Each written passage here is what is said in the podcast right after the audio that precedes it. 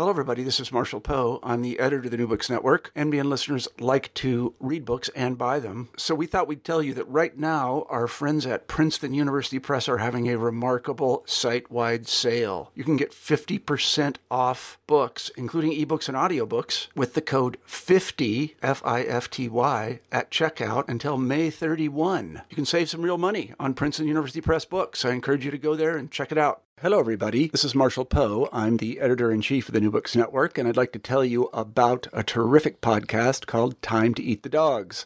It's hosted by Michael Robinson, a historian, and it's about exploration. Now, if you're clever, and I know you are because you listen to the New Books Network, you can probably figure out why a podcast about exploration would be called Time to Eat the Dogs. Well, Michael has interviewed many scholars and historians and researchers, and he even interviewed an astronaut about their books about exploration. You can find Time to Eat the Dogs at timetoeatthedogs.com. What else? You can also find it on iTunes.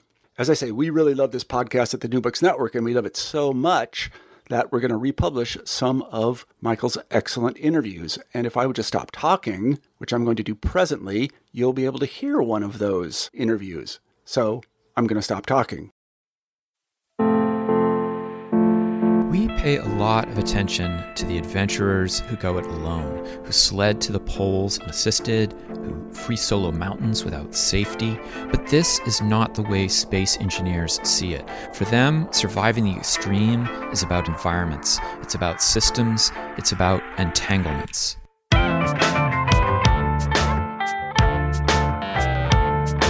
It's time to eat the dogs. I'm Michael Robinson. Today, Valerie Olson talks about the efforts to live and work in space.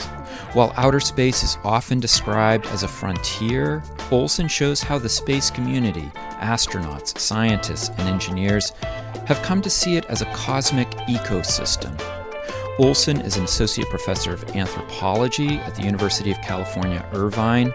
She's also the author of Into the Extreme U.S. Environmental Systems and Politics Beyond Earth.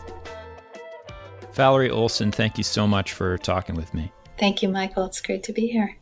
So, as an anthropologist, you did fieldwork for seven years at four different NASA stations, as well as a series of medical centers. I was wondering if you could just talk a little bit about the kind of work that you did. Sure. So, for those in your audience who aren't familiar with anthropological fieldwork, we we go out and do field work among our subjects, among people living their everyday lives, doing what they do. The idea is to do what we call participant observation. So we're not just observing what people do, we're actually participating in their everyday work. So I was fortunate to be able to do this at NASA. It was a very unusual situation based on my invitation to work at NASA as an intern. So that was my way of getting in the door was to, and this is this is common for other anthropologists working in particular settings too, where they sort of broker skills that they might have. In my case, um, I had some experiencing experience managing research projects, mm-hmm. and I traded that experience for some access into the offices and labs and and field sites and testing sites and experimental outdoor spaces like an underwater habitat that astronauts train in. So, are you actually helping the astronauts with various projects while you're doing field work? Yes, I was actually helping a behavioral health research group conduct research on the experiences astronauts were having in isolated, remote, confined circumstances in preparation. It was training work for their preparation for going up to the space station. So they have these space like stations on Earth, space like places, anywhere from the, a hospital bed where they're basically in this bed rest position to mimic microgravity, or uh, an underwater submersible habitat where they live and interact and work as if they're in outer space in order to train for the environmental conditions that they're going to be enduring in space. NASA has a uh, NEEMO station, right, off of uh, Key. Is it Key West?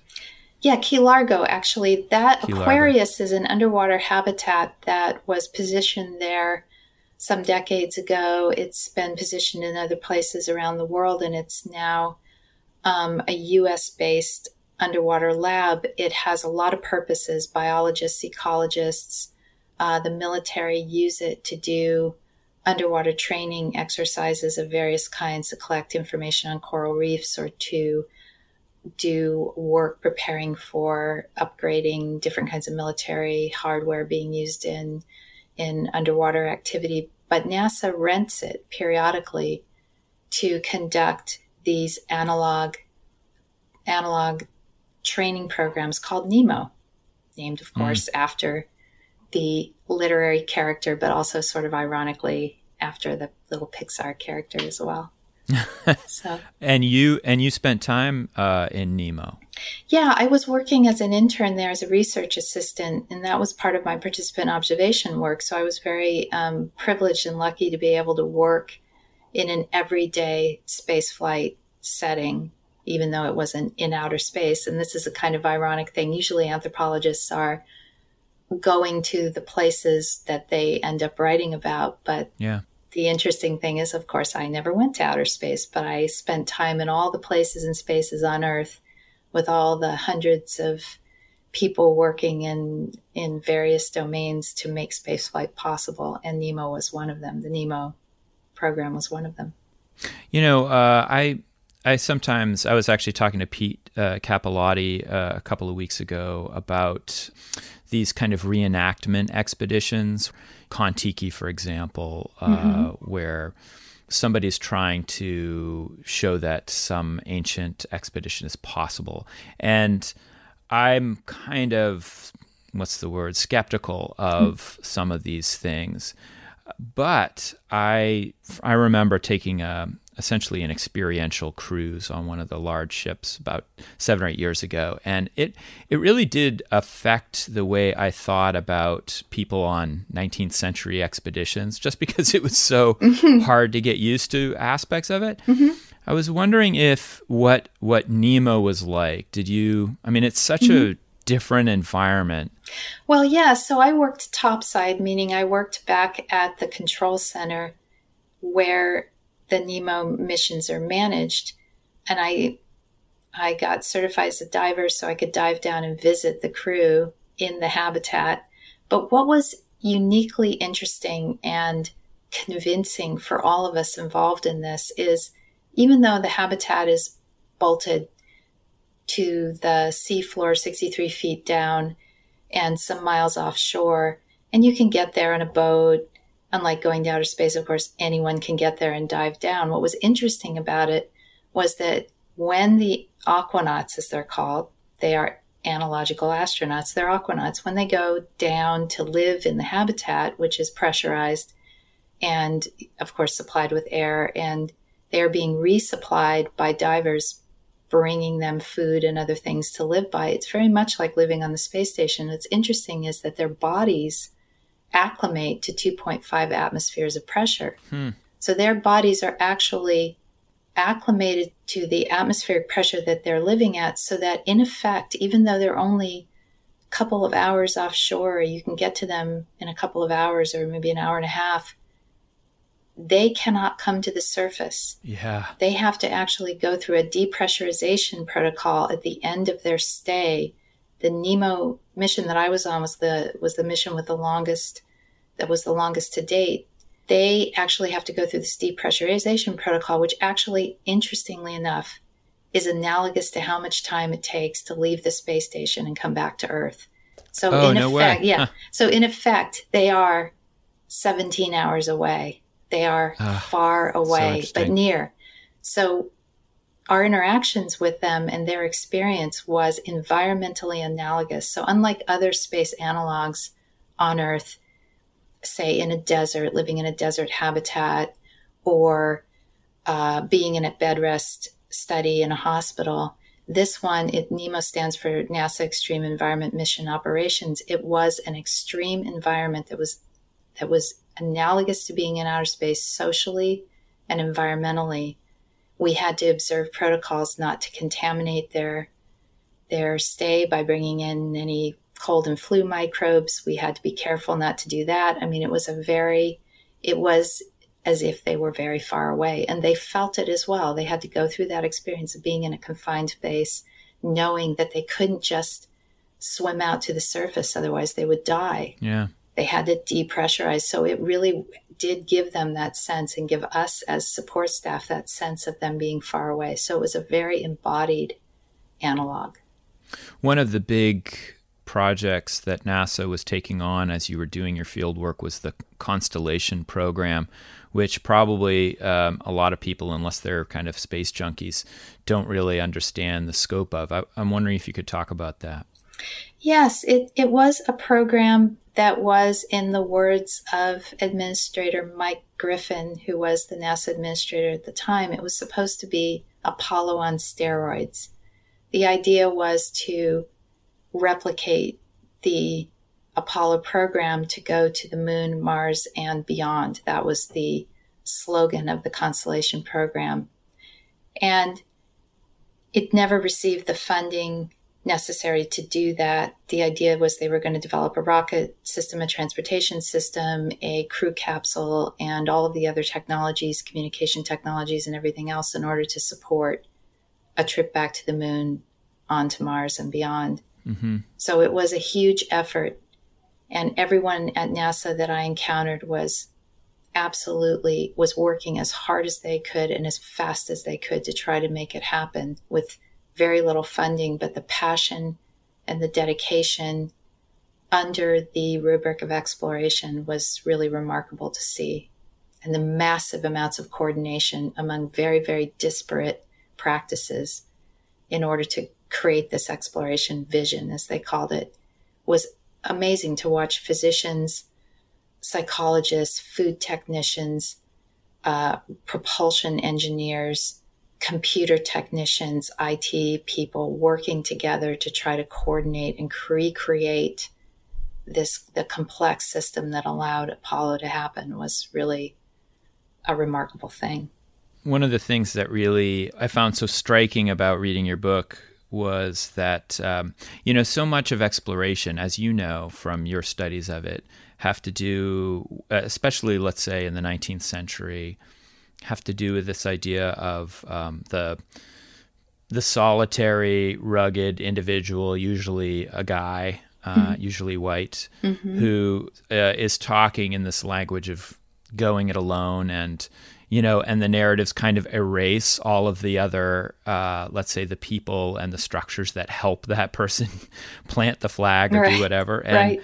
And you and you, you know, uh, are embedded with these these different groups, as you were just saying, coordinating this massive project. You have this quote from a systems engineer. I'm just going to read it. Mm-hmm. It says, um, "I describe myself as a systems engineer." The one thing that makes up such a big part of our thought process at NASA is, and how we define our pro- how our projects evolve is environment, environment, environment. As they say, you're in a bubble. Everything interacts with everything.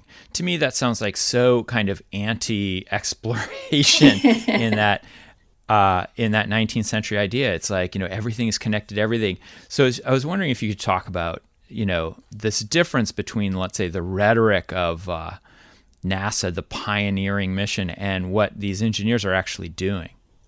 That's such a great question, and it actually ended up that question that you're posing of me ended up being the question I was asking throughout my project because I went into this project looking for looking to understand the ways that astronautics that space flight was was reinventing or sort of altering the understanding of sort of the social production of nature and technology as as interconnected things. So in other words, I was try I was really spending a lot of time trying to understand how people were designing new technologies to understand nature, the natural world, and of course that's off world as well, um, in a more complete way and to extend the consciousness, national consciousness of what counts as nature outward.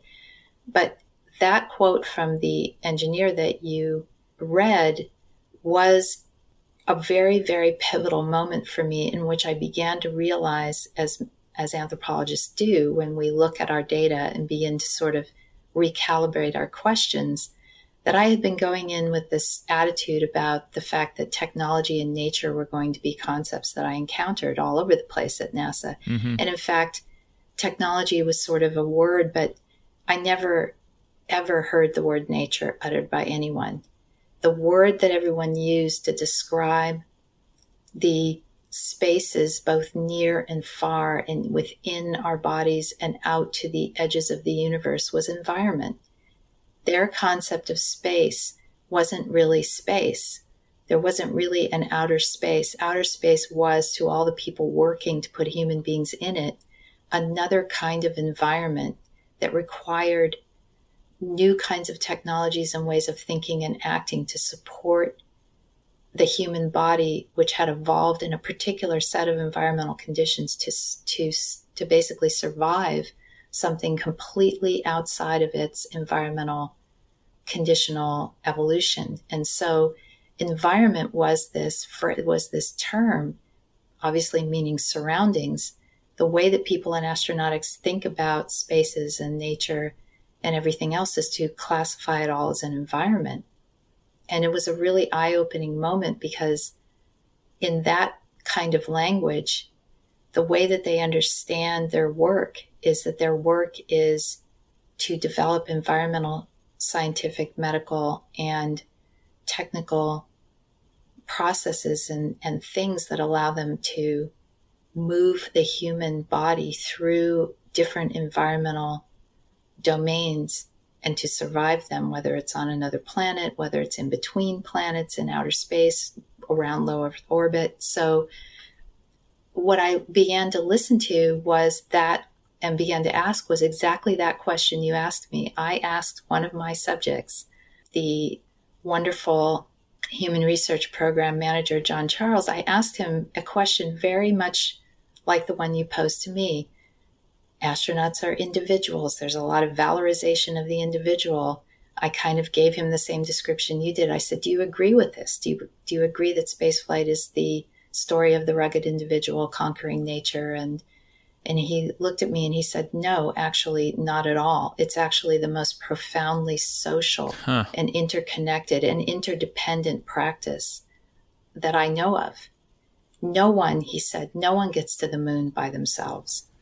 You know, I wonder if, um, you know, back in the in the '60s, I think probably at the beginning of the Mercury mission, there was a lot of talk about astronauts as being part of this system, this integrated system, mm-hmm. that somehow to um, to explore the heavens, we would need to tweak the human. Mm-hmm. Um, and make. Uh, in fact, I have this great quote from one of my Mercury books. I just wrote it down.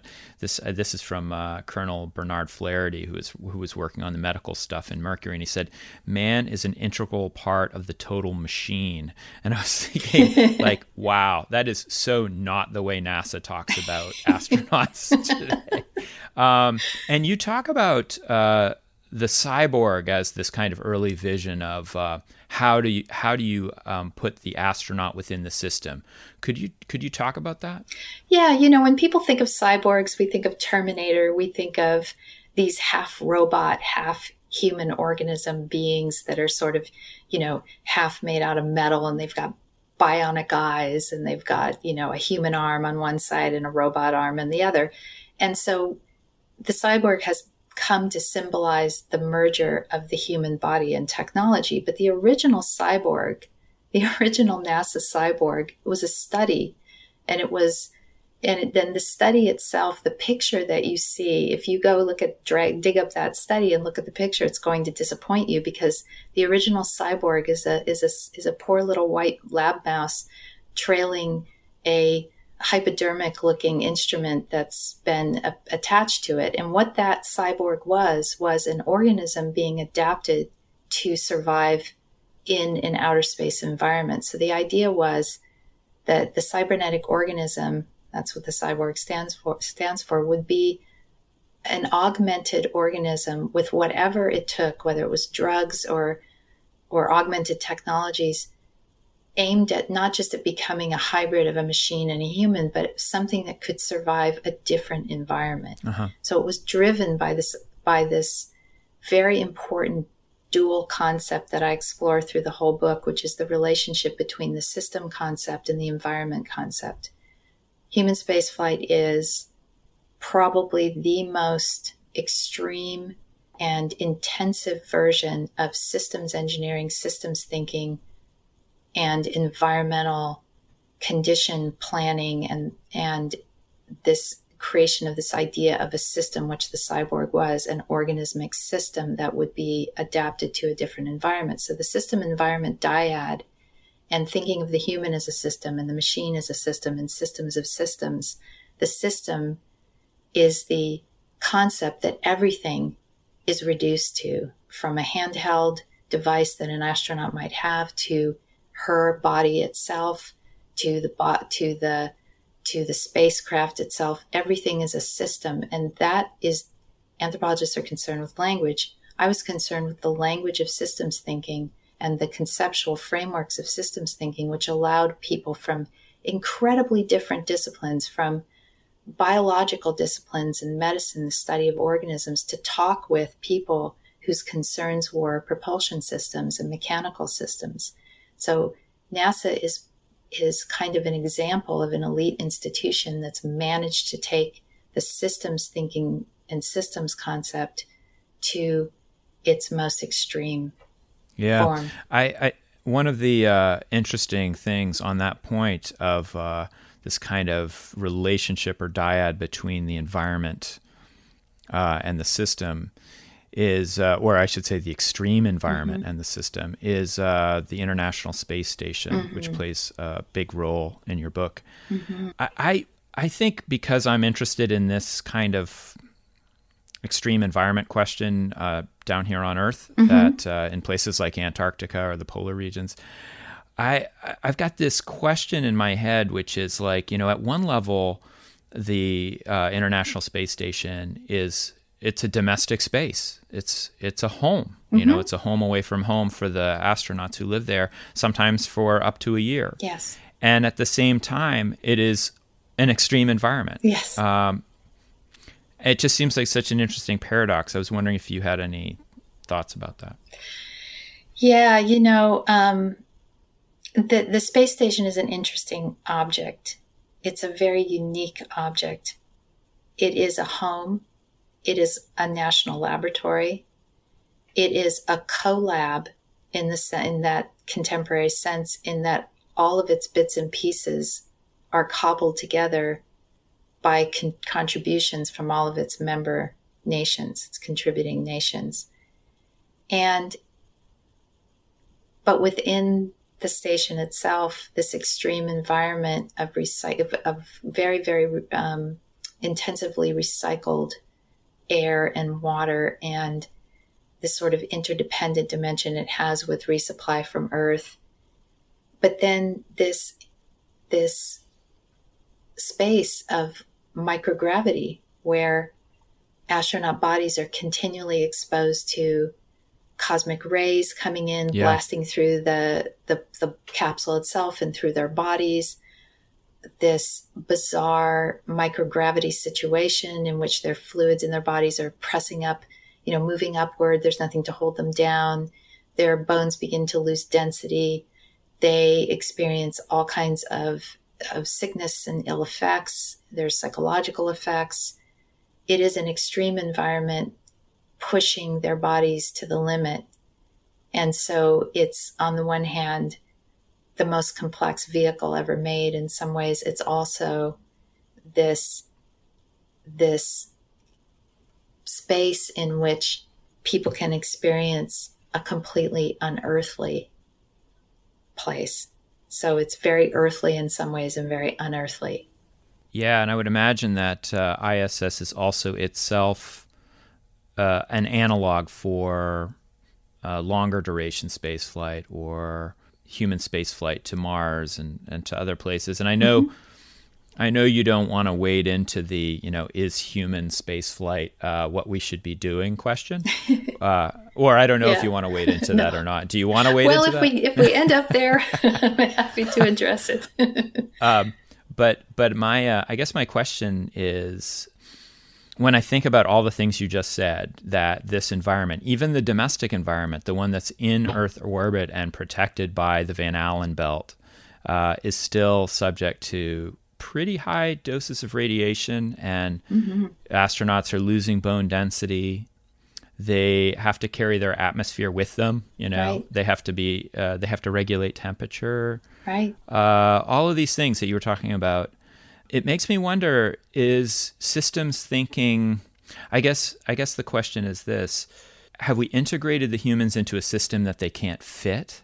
Uh, when we think about that environment, that um, outer space environment, you know, carried beyond low Earth orbit to Mars and other places. Yeah, that's you know, even among my interlocutors, that was a constant, constant question, a constant point of conversation. Is is this something that we won't be able to do ultimately? How far will we be able to get? Hmm. And one of the one of the things that I was impressed, there were a couple of ways that they impressed upon me their interest in doing this, which was not just confined to the question of can we put human bodies elsewhere. For the people that I worked with, and this was fascinating anthropologically as an environmental anthropologist, the thing that I study is how is how social groups relate to their surroundings. Mhm. So this was a very this was a way a particular way to understand a kind of a of a state sponsored national way of, an, of of creating a way to relate the U.S. as a nation to a different kind of environment and an off world environment. So one of the ways that my subjects would explain this would be to say to me, "Well, people forget we're already in space. We live on a planet. The planet is in space, and as such, we are vulnerable." and they would use we in kind of a royal sense to refer to all human beings, even though, of course, spaceflight is an elite practice that excludes, that's inclusive of certain nations and exclusive of others. But their point was we are in space. We are in space. The fact that we can't perceive this, that human beings sort of forget this living in our in our environmental envelope is is of concern in an era in which we can maybe perhaps create a way to go off planet or to mitigate our vulnerability to outer space, to radiation storms, to incoming asteroids that are constantly whizzing by the planet that we do or don't know about. You know, their their impetus to do this work was not just to put humans elsewhere, but to also to recognize a better way of living on a planet by engaging the fact that we live in outer space. So I don't know if you follow that logic, but their their scope of imagination was solar systemically scaled. Huh. They don't Yeah. they they don't just end their imagination of what the human environment is at the upper atmosphere that you can see in the clouds in the sky when you look up or the stars that you see beyond that envelope. They perceive the human as a solar systemic organism. Wow.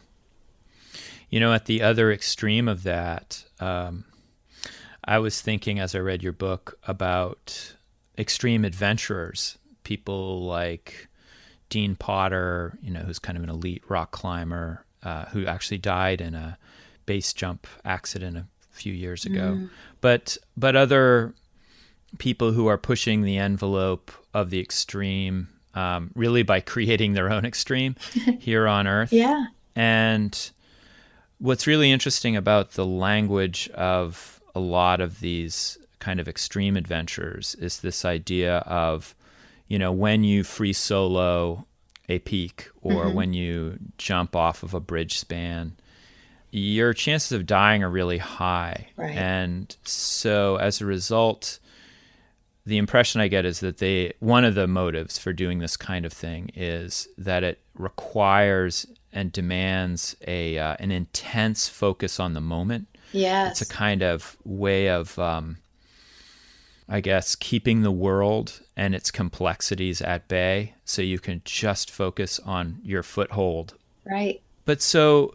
I I was just thinking, like, in a way, these guys are trying to eliminate the system, aren't they? I mean, they're trying to get anyway, I didn't know if you had any thoughts about that. Um, that's interesting. You know, yeah, it is. There's a very strong attentional component to this. In fact, one of the primary training goals of the astronaut program is to improve what astronauts refer to as their situational awareness, huh. which is also a term that pilots use. And situational awareness is a demanding practice that requires that the astronaut be able to perceive what's going around on around them in 360 degrees, perceive their vulnerability as living bodies. They oftentimes, you know, try to keep monitor their own vital signs. It's kind of like what people are doing now when they put on a Fitbit, right? So in some ways, what astronautics is is a precursor to a lot of the things that are going on in high tech on Earth today wearable technologies, Fitbits, ways for people to, as organismal sy- systems, use other technical systems to be aware of their systemic conditions. So, what is your heart rate? How many steps have I walked today? That kind of awareness of your relationship to the environment and the way that your body is always in relationship and performing in an environment. These extreme environment practitioners are also doing that kind of thing. That it's the being in extremes requires you to pay attention to aspects of your everyday experience that if when you're in a quote unquote normal environment you don't pay attention to mm-hmm. like how many breaths you're taking you know what your heart rate is any of these kinds of things you don't typically pay attention to them so it's a hyper awareness of your surroundings and I was interested in that extreme idea. It's the motif throughout my book because it, you know, I was interested in the sort of interesting ways in which in the US the extreme, the idea of extremity is such a cool and valorized idea. Yes. On the yeah. one hand, right? On the other hand, political extremism to refer to someone as an extremist is also a pejorative label. But I was interested in the whole sort of the whole picture, how the extreme as a kind of cultural motif provides a way to sort of motivate and pull people into new experiences. I mean, you have extreme flavored tortilla chips, and you also have extreme sports, and you have extreme makeovers. And extreme is a kind of marker of moving beyond the norm. So in the US, there's this sort of valorization of on the one hand being normal and being well adapted on the other to going to extremes right? To being uh, high performance to improve yourself to be better than the best to push yourself to extremes to go beyond uh, what is sort of normal and everyday and that's kind of the cultural dimension of astronautics that i found fascinating as well. Yeah. Valerie olson thank you so much for talking with me Thank you very much, Michael. It was great to talk with you today. That's it for today. The music was composed by Zabrat. Make sure you check out the Time to Eat the Dog's website for podcast links and other exploration related stuff. And if you get the chance, please take a minute to rate and review the show wherever you get your podcasts. It really helps make the show visible to new listeners. And if you want to recommend a guest or make a comment, feel free to contact me at time to eat the dogs, that's one word, lowercase, at gmail.com. See you next week.